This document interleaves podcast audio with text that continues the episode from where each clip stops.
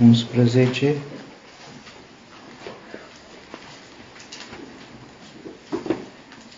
de la versetul 33. O, o adânc al bogățiilor și al înțelepciunii și al cunoștinței lui Dumnezeu. Cât de nepătrunse sunt judecățile lui și de neînțelese căile lui, pentru că cine a cunoscut gândul Domnului? Sau cine a fost sfătuitorul lui? Sau cine i-a dat lui întâi ca să-i fie răsplătit?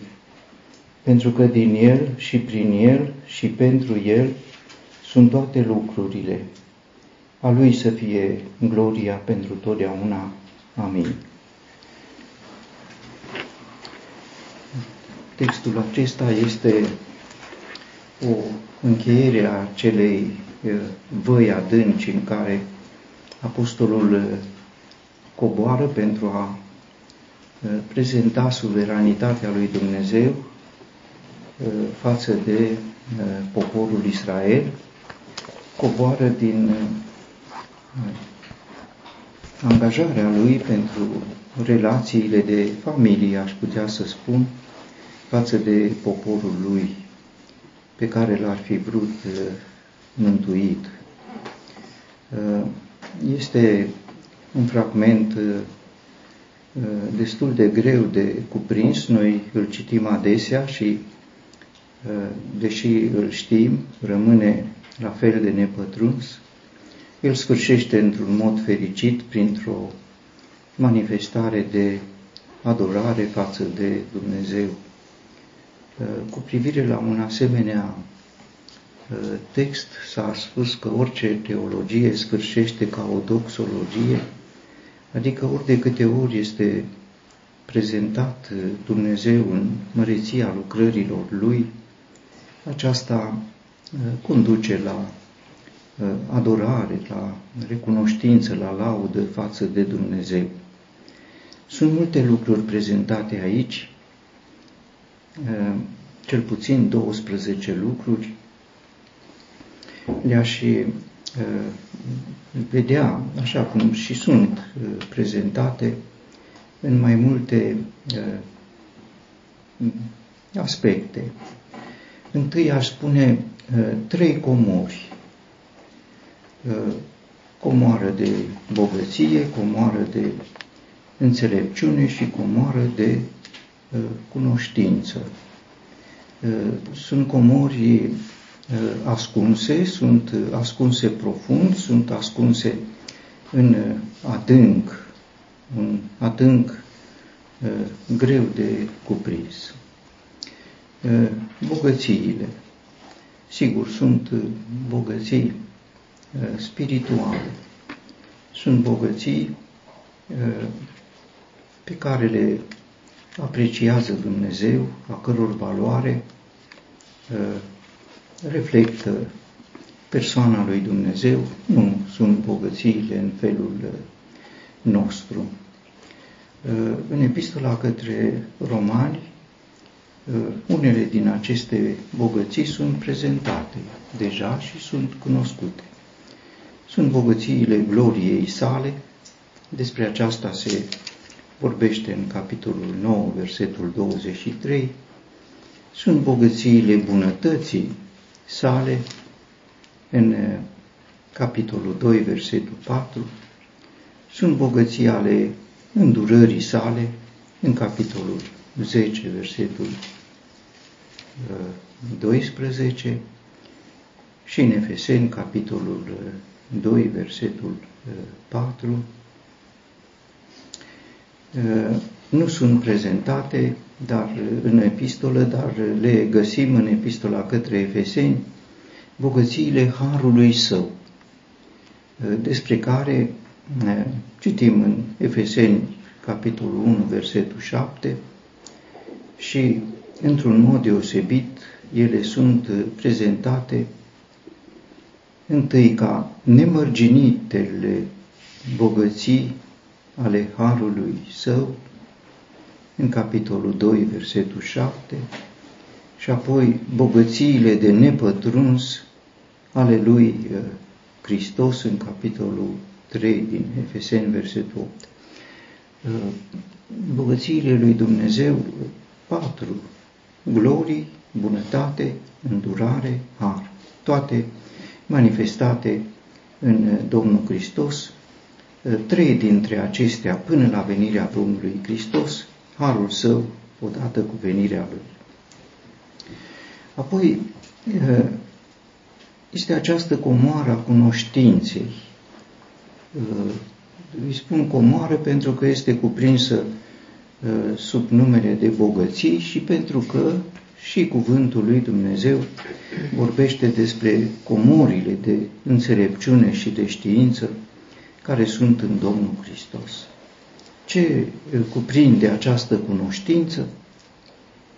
Aici apostolul nu lasă să se înțeleagă, dar în alte locuri găsim cunoștința aceasta se referă la lucrurile adânci ale lui Dumnezeu.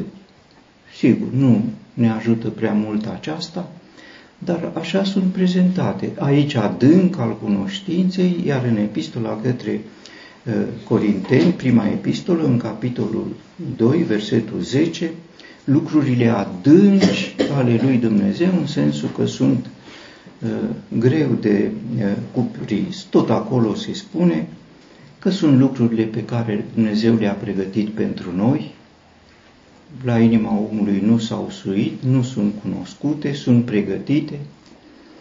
Se spune că sunt lucrurile pe care Dumnezeu ni le-a dăruit, așa încât chiar dacă nu le înțelegem, trebuie să știm că aceste lucruri care uh, sunt cuprinse în comoara cunoștinței uh, ne aparțin. Dacă le cunoaștem, e bine, dacă nu le cunoaștem, e o bogăție pe care o avem și s-ar cuveni să o cunoaștem. Sigur, poate ne este prea greu pentru noi, e prea înalt, e prea adânc, poate. Ni le-a dăruit. Sunt lucrurile adânci pe care ni le-a dăruit. Le avem, sunt ale noastre, putem să credem, putem să nu credem, ele tot ale noastre sunt.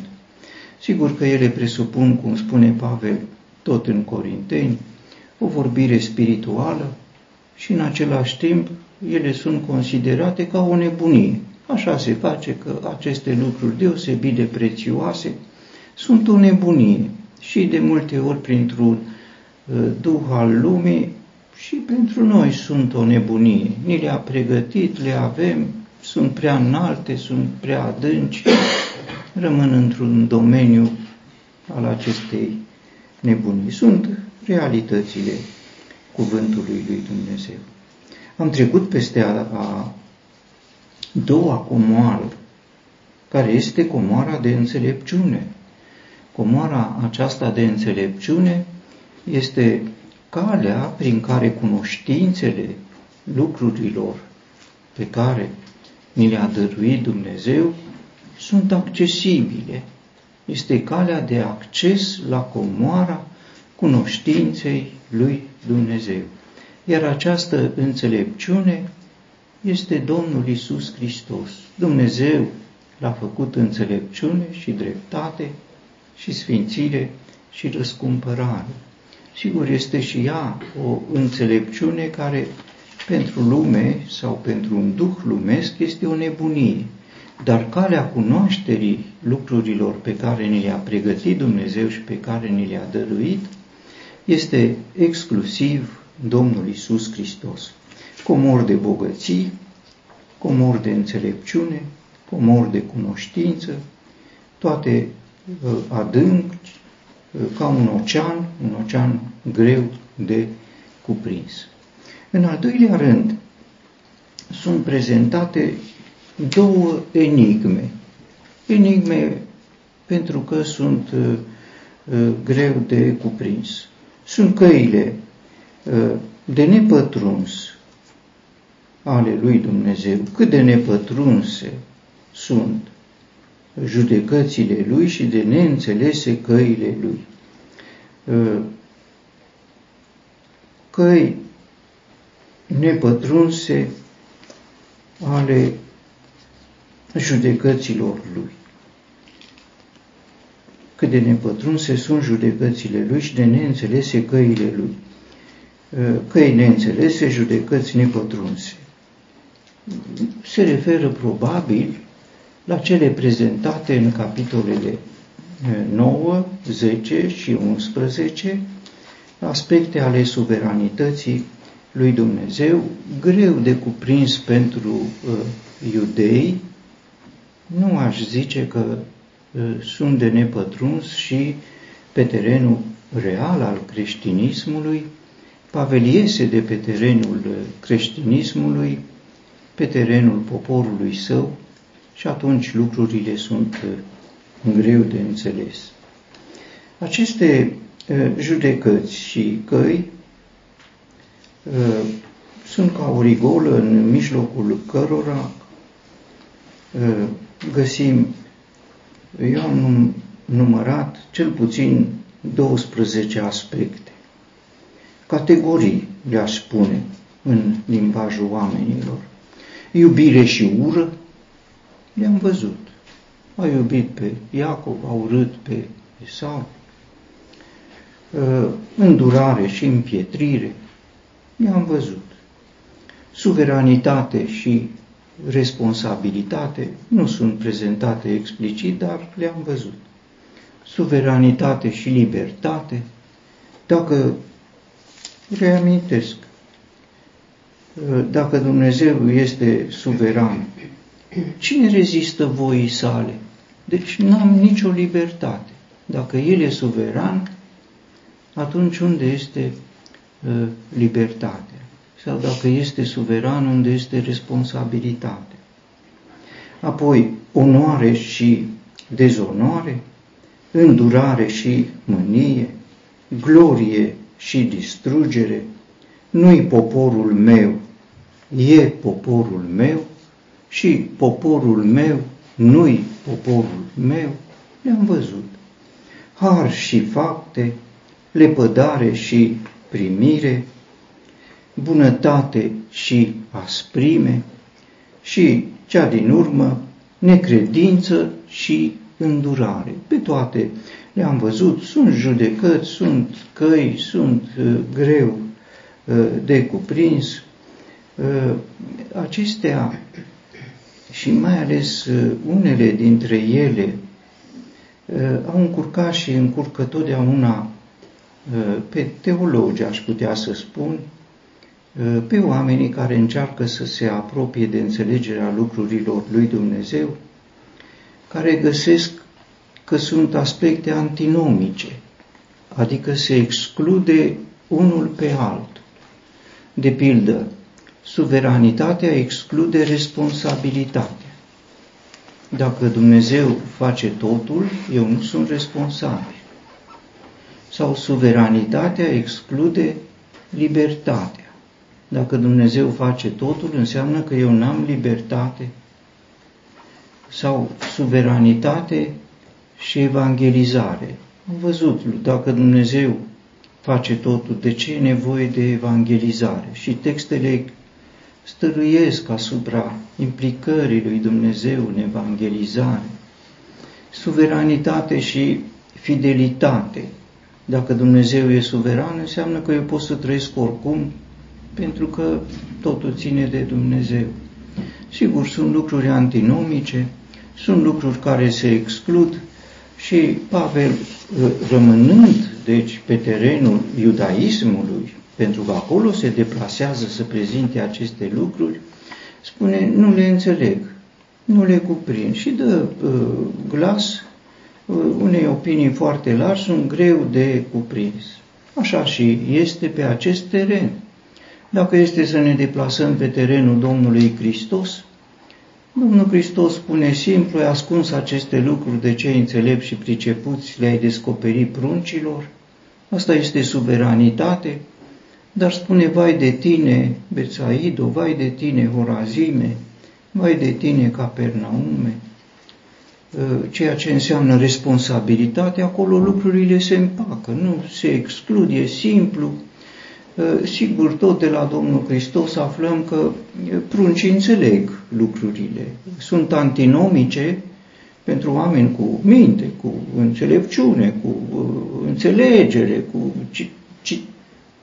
citesc mult, știu mult, acolo sunt, nu se potrivesc acolo.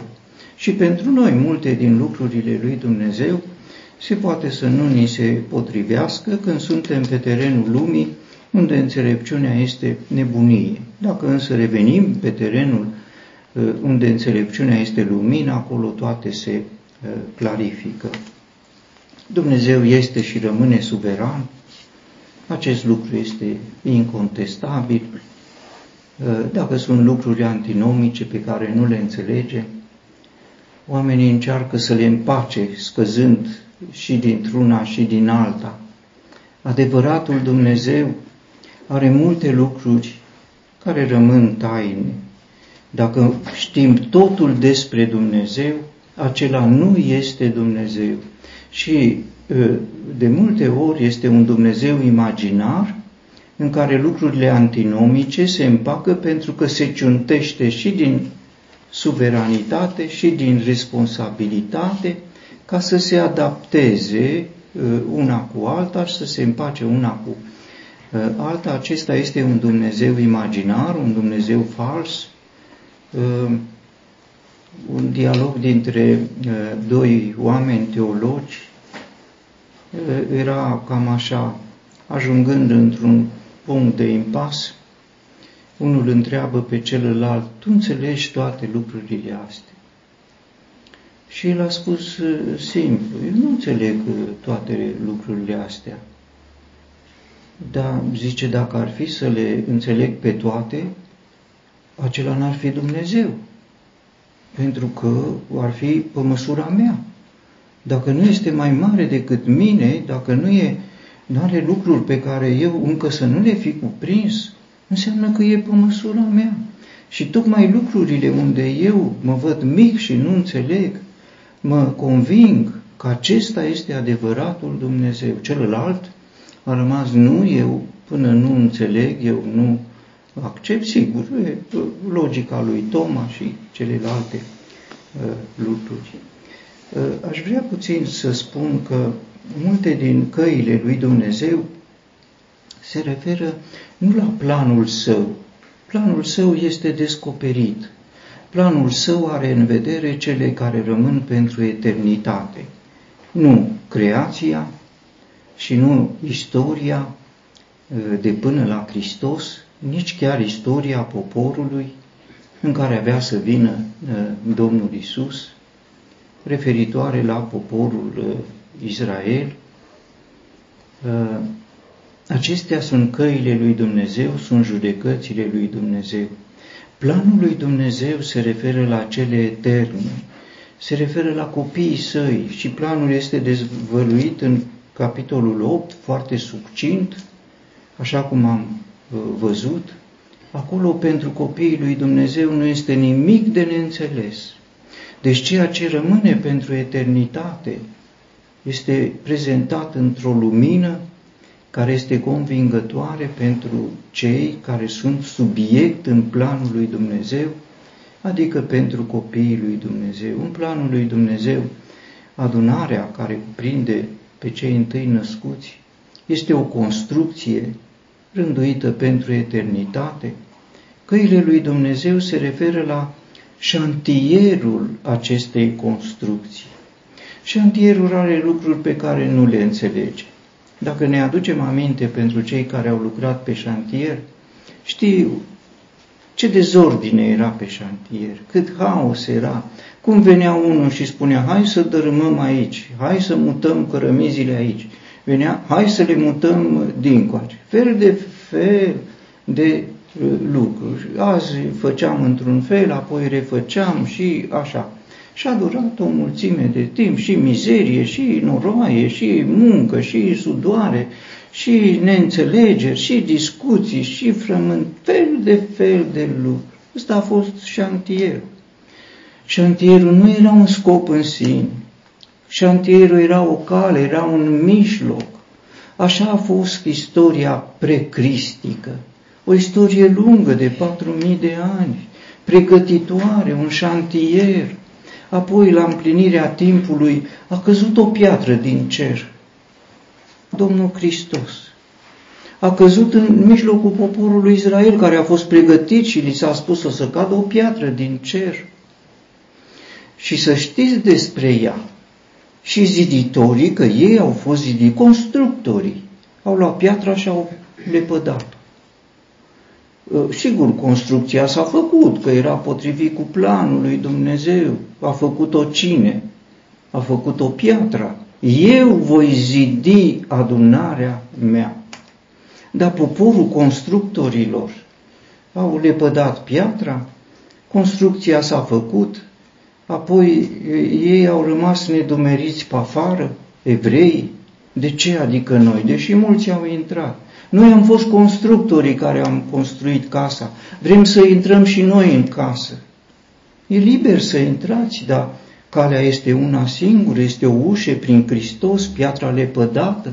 Dacă îl recunoașteți, pocăiți-vă, schimbați-vă gândul și intrați. Nu, noi vrem să intrăm pentru că noi am construit. Bine, în haine de șantier nu poți să intri într-o casă. Nu poți în haine de constructor să te așezi într-un loc curat. Și... Da, da, noi am construit, noi. noi. Ei au rămas pe afară și nu înțeleg.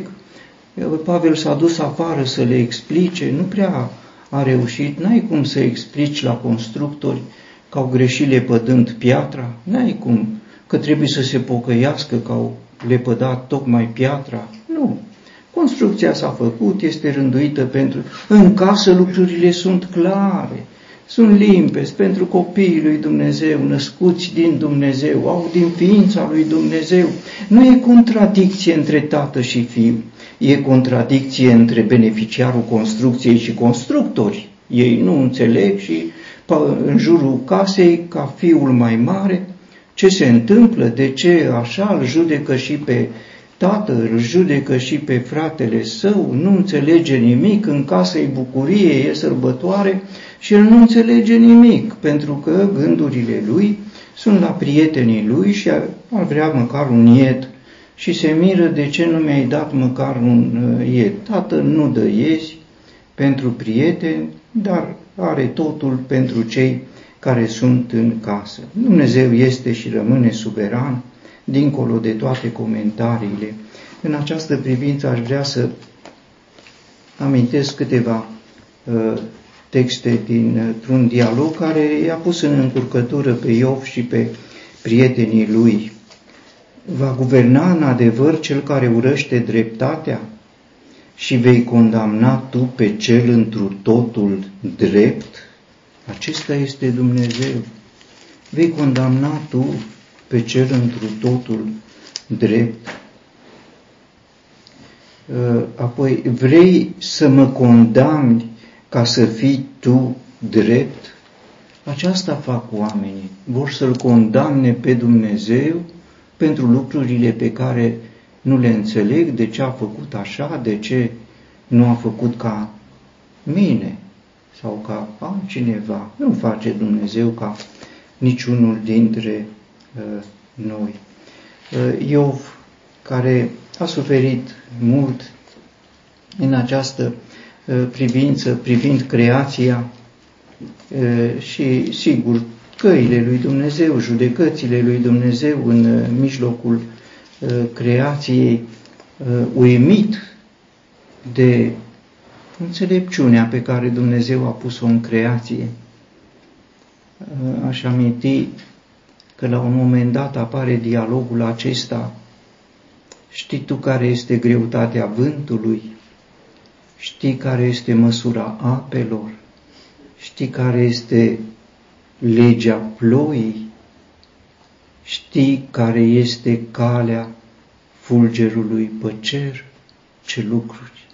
Elementare, nu apă, fulgere și vânt, știi greutatea vântului, el a măsurat greutatea cine ar fi gândit vreodată să cântărească vântul. Dumnezeu știe greutatea vânt, stâlpii cerului. a suspendat pământul pe nimic și fel de fel de alte lucruri, iar în fața uh, lor uh, Iov spune, prin Duhul Său sunt împodobite cerurile, mâna sa a întocmit toate. Iată acestea sunt doar marginile căilor sale și numai un murmur al cuvântului auzim despre el. Dar tunetul puterii sale, cine îl poate înțelege? Creația toată, în toată frumusețea ei, este doar un murmur fi. Noua creație este tunetul cuvântului lui Dumnezeu. Creația sunt doar marginile lucrărilor sale, dar în interior ă, lucrările sale se referă ă, cu privire la cu totul alte lucruri mai prețioase decât cele din creație. Sunt apoi trei întrebări retorice, ca și cum ă, răspunsul nu ne este cunoscut. Cine a cunoscut gândul Domnului? Spune uh, apostolul uh, Pavel. Cine a cunoscut gândul Domnului? Este un citat din uh, Iov, sigur. Cine a cunoscut? Aici pare că nu este posibil să spui cine a cunoscut gândul Domnului. Și cu toate acestea, lucrul acesta este cunoscut, pentru că Pavel scrisese în epistola către Corinteni, cu mult înainte, cu ani buni înainte de a scrie epistola către romani, în epistola întâia către Corinteni, scrisă de la Efes, spusese lucrul acesta, noi însă avem gândul lui Dumnezeu, citând exact citatul din Iov. Pentru că cine a cunoscut gândul Domnului ca să-i poată da învățătură? Noi însă avem gândul lui Hristos. Iată că pe terenul iudaismului acest lucru nu se cunoaște, pe când pe terenul creștinismului unde este Hristos, lucrul acesta se cunoaște. Un adânc de nepătruns uh, este valea în care a coborât cu poporul iudeu ca să-l salveze și unde lucruri cunoscute devin uh, necunoscute, gândul lui Dumnezeu. Al doilea, cine a fost sfătuitorul lui? Sigur, aceasta e o... Cine l-a sfătuit? Cu cine s-a sfătuit Dumnezeu când a făcut toate acestea? Așa scria uh, în epistola către romani, când va ajunge la Roma, va răspunde la această întrebare, pentru că planul lui Dumnezeu a fost alcătuit în sine însuși după sfatul voii sale. Cu cine s-a sfătuit? Cu voia sa. Bine, o să spunem, aceasta nu prea este explicativ, că ar fi trebuit să ne spună de o persoană. Este la fel ca și numele lui Dumnezeu eu sunt cel ce sunt, sau mă îndur de cine mă îndur, sau am milă de cine am milă. Ă, s-a sfătuit cu voia lui. Aceasta ă, este explicația ă, necesară, este suficientă și este expresia suveranității absolute a lui Dumnezeu și anume faptul că nu s-a sfătuit cu nimeni, dar aceasta nu scade din aspectele pozitive ale suveranității lui Dumnezeu, pentru că voia lui este bună, plăcută și desăvârșită. Deci s-a sfătuit cu voia lui care este bună, plăcută și desăvârșită.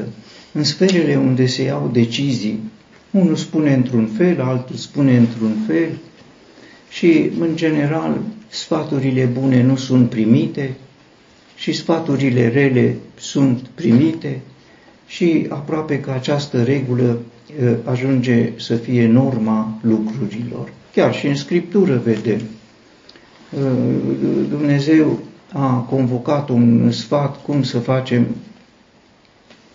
ca Ahab să coboare pe câmpul de luptă și să moară.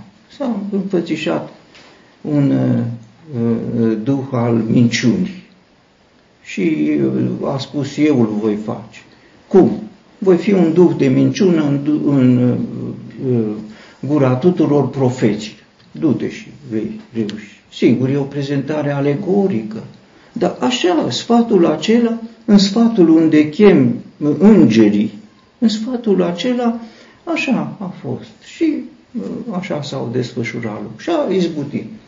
Uh, sfatul lui Absalom. Uh, Ahitofel a dat un sfat bun, cum să câștige victoria împotriva lui David și a venit Hușai, arhitul, prietenul lui David, și a dat un sfat rău. Rău. Da, sfatul rău a izbutit. Sigur, Dumnezeu a, Dumnezeu a folosit toate. Dar vreau să spun că așa e în sfaturile acestea. Acolo unde este Dumnezeu, este doar voia Lui, iar voia Lui este bună, plăcută, perfectă. Și așa sunt toate lucrurile care purced apoi din uh, acest uh, uh, sfat divin. Aceasta e normalitatea din Dumnezeul suveran, față de care ar trebui să ne înclinăm cu multă recunoștință. Cea de-a treia întrebare retorică este cine i-a dat lui întâi? E, cine i-a dat? Față de cine este dator Dumnezeu? Cine i-a dat? Este tot din Iov. Acolo se pun multe asemenea întrebări filozofice. Cine i-a dat? Sigur, pare că nimeni nu i-a dat. Cine să-i dea lui Dumnezeu când ale lui sunt toate? Și el însuși spune, dacă mi-ar fi foame, nu ți-a spuneți, ale mele sunt toate. Astea sunt. El dă tuturor toate. Același cuvânt spune. Cine i-a dat ca să... Sigur, am putea spune din Uh, din sensul în care e pusă întrebarea, o întrebare, nimeni nu i-a dat nimic, Dumnezeu nu-i dator față de nimeni. Poate, poate, poate că așa este. Nu-i dator față de nimeni. Eu îndrăznesc să spun că e cineva care i-a dat. Fiul său i-a dat. A dat viața lui, a dat sângele lui, s-a dat pe sine însuși și este dator Dumnezeu față de cine? Față de mine? Nu, că nu i-am dat nimic. Este dator față de Domnul Isus Hristos și tot ce dă, dă pentru că a dat cineva ceva și l-a îndatorat pe Dumnezeu. Și aceasta explică multe din lucrurile care par enigme și în fața cărora rămânem uh, descumpăniți, neștiind cum să... Cine i-a dat? I-a dat cineva pentru mine, pentru tine, pentru noi toți și din ce i-a dat El, Dumnezeu, este îndatorat. Poate că greșesc, pentru că până la urmă Dumnezeu ni l-a dat pe El, ca noi să-l dăm Lui răstignit. Noi am adăugat o plus valoare la ce ne-a dat El. Am adăugat ceva în plus, rănile Lui sunt făcute de noi. Noi i-am luat viața, noi l-am răstignit, noi l-am făcut să sufere, nu i-am dat titlul de om al durerii și obișnuit cu suferința. Și acestea s-au adăugat că atunci când el s-a întors în cer, s-a întors cu ceva ce n-avea când a plecat din cer, n-avea aceste lucruri. Cum sus sângele său a intrat în locul preasfânt, l-a pus înaintea tatălui său. A fost cineva care i-a dat și iată, față de acesta, Dumnezeu este uh, dator. Un Dumnezeu dator, nu e un Dumnezeu suveran. Și atunci iarăși intrăm în teritoriul enigme. Nu, e simplu, pe cât de simplu, uh, pe cât de clar, pe cât de luminos pentru cei care au uh, mintea inspirată a unor prunci în Domnul Hristos. În al patrulea rând sunt trei coordonate ale suveranității lui Dumnezeu prezentate, uh, așa cum știm, la fel de greu de pătruns, din El și prin El și pentru El sunt toate lucrurile. Aceasta este definiția exactă a suveranității absolute a lui Dumnezeu. Din El și, pe, și prin El și pentru El. Sigur, o să întrebăm întâi ce lucruri. Nu o să ne ducem cu gândul, cred, nici la foamete, nici la războaie, nici la încălzire, nici la ce fac oamenii. Nu, nu, ar fi nepotrivit, sunt cu totul de altă dimensiune. Aș spune că sunt cel puțin trei uh, categorii ale acestor lucruri care se încadrează în definiția suveranității lui Dumnezeu. Din el este Domnul Isus Hristos. Este Fiul lui Dumnezeu, născut din Dumnezeu, cel întâi născut, cum spune cuvântul lui Dumnezeu. Uh, în epistola către Coloseni se spune despre el că prin el și pentru el sunt toate lucrurile, dar nu din el. Din el rămâne exclusiv pentru Dumnezeu, prin Domnul Hristos și pentru Domnul Hristos sunt apoi prezentate toate lucrurile. Duhul Sfânt este din Dumnezeu, purcede de la Tatăl, spunea Domnul Isus Hristos. Când voi fi înălțat, voi ruga pe Tatăl și El vă va da un alt mângâietor care vine de la Tatăl. Fiul este născut din Dumnezeu, Duhul Sfânt purcede din Dumnezeu. Sigur, cineva o să spună, ă, ă, Domnul Isus este Dumnezeu, nu este suveran?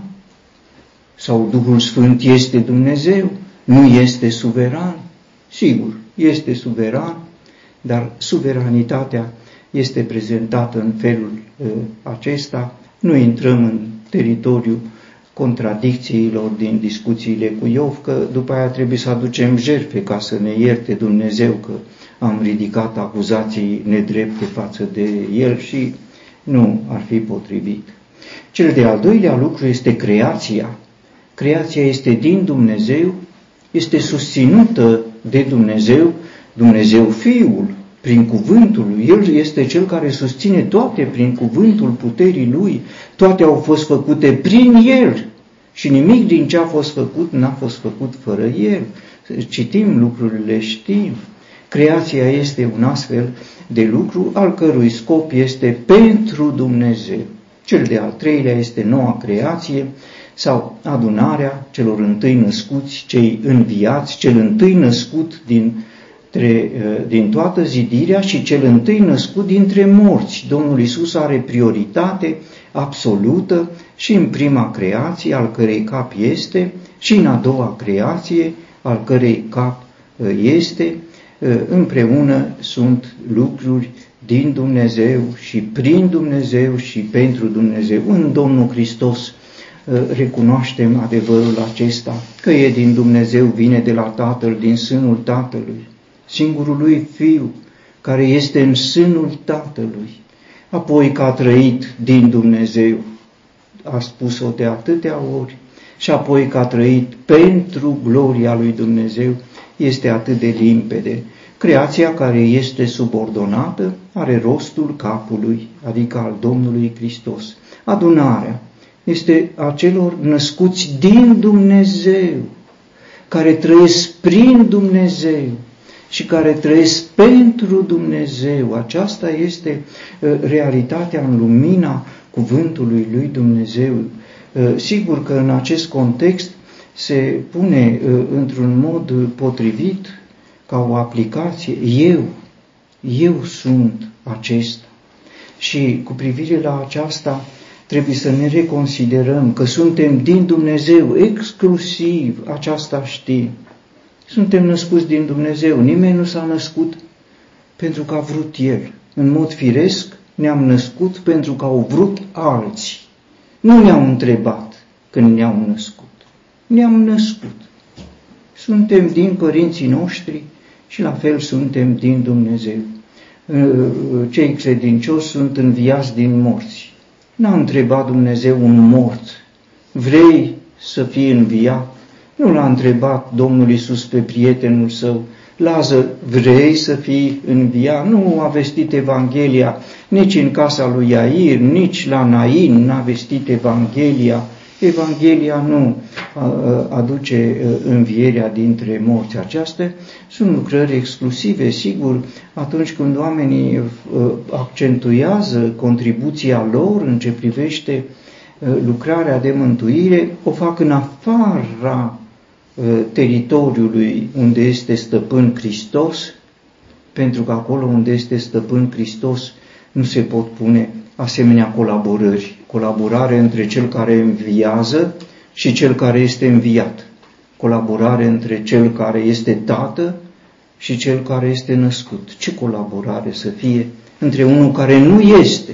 Și epistola către Corinteni spune, ba încă lucrurile care nu sunt, nu eram. Cum să colaboreze cel ce este cu ce nu este? Nu e posibilă o asemenea acolo. Sigur că oamenii își accentuează uh, uh, virtuțile lor ca să se apropie sau, dacă se poate, să se pună la nivelul lui Dumnezeu. Aceasta este, sigur că aceasta uh, umbrește până la un punct libertatea. Dacă Dumnezeu m-a născut din nou, n-am avut nicio libertate. Așa este. Dacă întoarcerea la Dumnezeu este prin suveranitate, n-am nicio libertate. Așa este, chiar așa este. Ne jignește lucrul acesta. Apostolul Pavel a vrut să se întoarcă la Dumnezeu? A vrut vreodată să se întoarcă la Dumnezeu? Niciodată. Dacă ar fi trecut încă zeci de ani, s-ar fi întors la Dumnezeu printr-o voință proprie? Niciodată. L-a întors Dumnezeu prin suveranitatea Lui.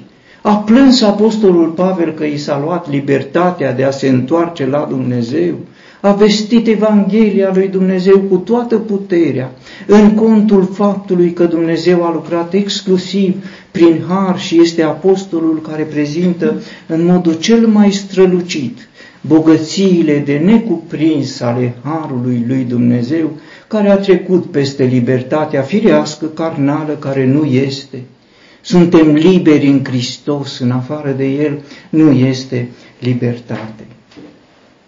Ultimul lucru, al 12-lea, este adorarea. Apostolul nu insistă asupra acestor lucruri și e bine că nu insistă, dar spune el a lui, fie gloria pentru uh, totdeauna. Amin. Este frumoasă această adorare deși ea este destul de săracă față de câte motive ar avea de spus, este o adorare săracă pentru că apostolul este marcat de întrebări, marcat de enigme, marcat de neînțelesuri, marcat de necuprinsuri și atunci când sunt asemenea lucruri, sigur că adorarea este, dar este o adorare așa cum uh, uh, apare aici, o adorare săracă. Adorarea presupune o cunoaștere spirituală. Pavel cunoștea lucrurile, dar pentru că s-a retras de pe teritoriul creștinismului, pe teritoriul iudaismului, lumina nu le însoțește acolo și îl coboară într-o vale și apoi ajunge în acest adânc al bogățiilor lui Dumnezeu, al înțelepciunii și al cunoștinței aș putea să spun că este o plinătate oceanică, de necuprins, care învăluie, care cuprinde, ă, care atrage, în care te cufunzi. Nu este un pahar umplut care dă pe deasupra, ci este cineva cufundat într-un ocean de necuprins al bogățiilor lui Dumnezeu, pe care apostolul le prezintă în, texte, în versetele anterioare. Domnul Isus, dialogând despre adorare cu femeia samariteancă, între altele, i-a spus lucrul acesta, voi vă închinați la ce nu cunoașteți. Noi ne închinăm la ce cunoaște. Adorarea presupune cunoaștere, presupune să nu mai fie întrebări, să nu mai fie enigme, să nu mai fie îndoieli, presupune să te lași înălțat în înălțimile chemărilor cerești ale bogățiilor lui Dumnezeu care sunt revelate. Aici apostolul coboară, coboară, coboară și ajunge în acest adânc. Este bine că îl adoră pe Dumnezeu chiar în această formă, într-un adânc. Este un monument funerar în vestul Europei, într-o capitală, deosebit de toate monumentele funerare. Pentru că monumentele funerare, în general, sunt mari construcții în care pui pe cineva care a fost uh, un om mare și a făcut uh, lucruri importante. Și nu numai că sunt mari construcții, dar monumentele funerare sunt în locuri înalte, ca oamenii să-și ridice privirile și să, să, să, să privească. Așa au fost uh, piramidele, care sunt monumente funerare, care impresionează prin înălțimea lor. E bine, e un monument uh, funerar cu totul deosebit, Domnul Invalizilor, unde e îngropat un mare împărat. Și oamenii și-au pus întrebarea, de ce l-ai coborât acolo, pe Marele Împărat, că el e la subsol. Și trec oamenii și vizitează, dar el e la subsol, băgat acolo. Și uh, constructorul, arhitectul a spus ca oamenii să se plece și să se închine în fața Marelui Împărat. Așa face și David, în fața adâ- ă, Pavel, în fața adâncului, bogățiilor, înțelepciunii și cunoștinței lui Dumnezeu, se pleacă privind acest adânc și spune uh, despre lucrul acesta, a lui să fie gloria pentru totdeauna.